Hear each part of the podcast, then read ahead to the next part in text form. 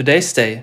Das finden wir heute wichtig. Der Beitrag, er beginnt mit einem Rückblick. Keine Sorge, ich beeile mich.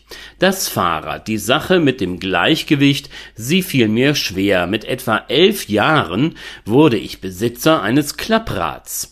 Das konnte ich zwar nicht fahren, dafür aber schieben. Also führte ich es nachmittags durch den Park. Nach etwa einem halben Jahr begann ich mit den ersten Fahrversuchen. Irgendwann funktionierte es und nachdem ich die Wege in der Grünanlage oft genug durchquert hatte, erweiterte ich meinen Fahrrizont. Weitere Gefährte folgten und ich war immer gerne mit ihnen unterwegs, quer durch Celle, später durch Hannover. Fahrradfreundliche Städte. Dann der Umzug ins Bergland. Immerhin. Ich habe es ausprobiert, aber körperliche Anstrengung lehne ich nun einmal ab. Wenn ich wieder ins Flachland zurückgekehrt sein werde, das habe ich mir fest vorgenommen, möchte ich es gerne noch einmal versuchen. Die Leute sagen, dass man Fahrradfahren nicht verlernt. Corona. In der Zeit von Lockdowns, Ausgangsbeschränkungen und geschlossenen Fitnessstudios suchte die Fraktion der Bewegungsfreudigen nach Alternativen zu Betätigungen, die durch die verschiedenen Verordnungen damals temporär ausgeschlossen waren. Erfolgreich. Das führte bei vielen zur Wiederentdeckung des Fahrrads.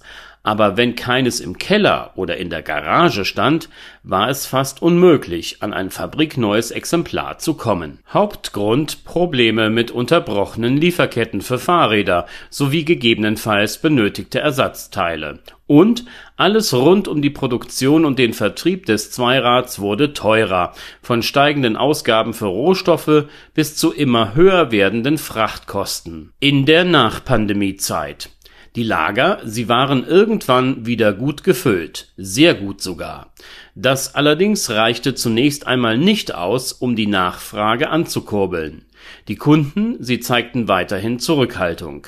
Grund dafür waren spürbare Preissteigerungen bis heute, die Inflation, die auch jetzt noch anhält. Im Mai betrug sie 6,1 Prozent. Die Prognose für den zurückliegenden Juni liegt bei 6,4 Prozent. Der Fahrradhandel reagiert aktuell, egal ob stationär oder online, mit deutlichen Preissenkungen. Je nach Hersteller oder Anbieter sind die Nachlässe ganz erheblich. Diese bewegen sich im dreistelligen Bereich und liegen im Durchschnitt um die 20 Prozent.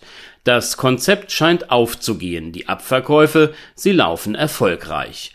Gut für die Kunden. Sind die Händler ausreichend groß und stimmt der Umsatz, dann können diese auch mit einer vorübergehend geringeren Marge zurechtkommen. Besonders beliebt sind Fahrräder mit ergänzendem Elektroantrieb.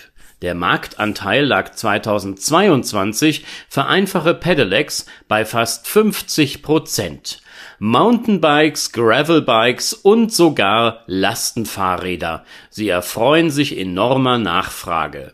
Und egal für welches Modell sich die Kunden entscheiden, die Option während einer Tour auf eine zeitweise Antriebsunterstützung bauen zu können, wird je nach Fahrertyp immer häufiger gewählt. Wie wird es weitergehen nach der Räumung der Lager? Nun, alte Fahrräder müssen irgendwann gegen ein neues Modell ausgetauscht werden. Verschleiß und Ersatzteile werden immer benötigt und auch der Absatz von Diensträdern, die über Leasingverträge finanziert werden, wird dazu beitragen, dass die Fahrradhändler den notwendigen Umsatz erwirtschaften können bleiben noch die späten Wiederentdecker des Zweirades. Ich bitte auch im Namen meiner Peer Group den zukünftigen Fachverkäufer unseres Vertrauens noch um ein wenig Geduld. Wenn es die Gesundheit erlauben sollte, kommen wir neuen Alten in schon wenigen Jahren sicher auf ihn zu. Today's Day. Ein Projekt von netkiosk.digital.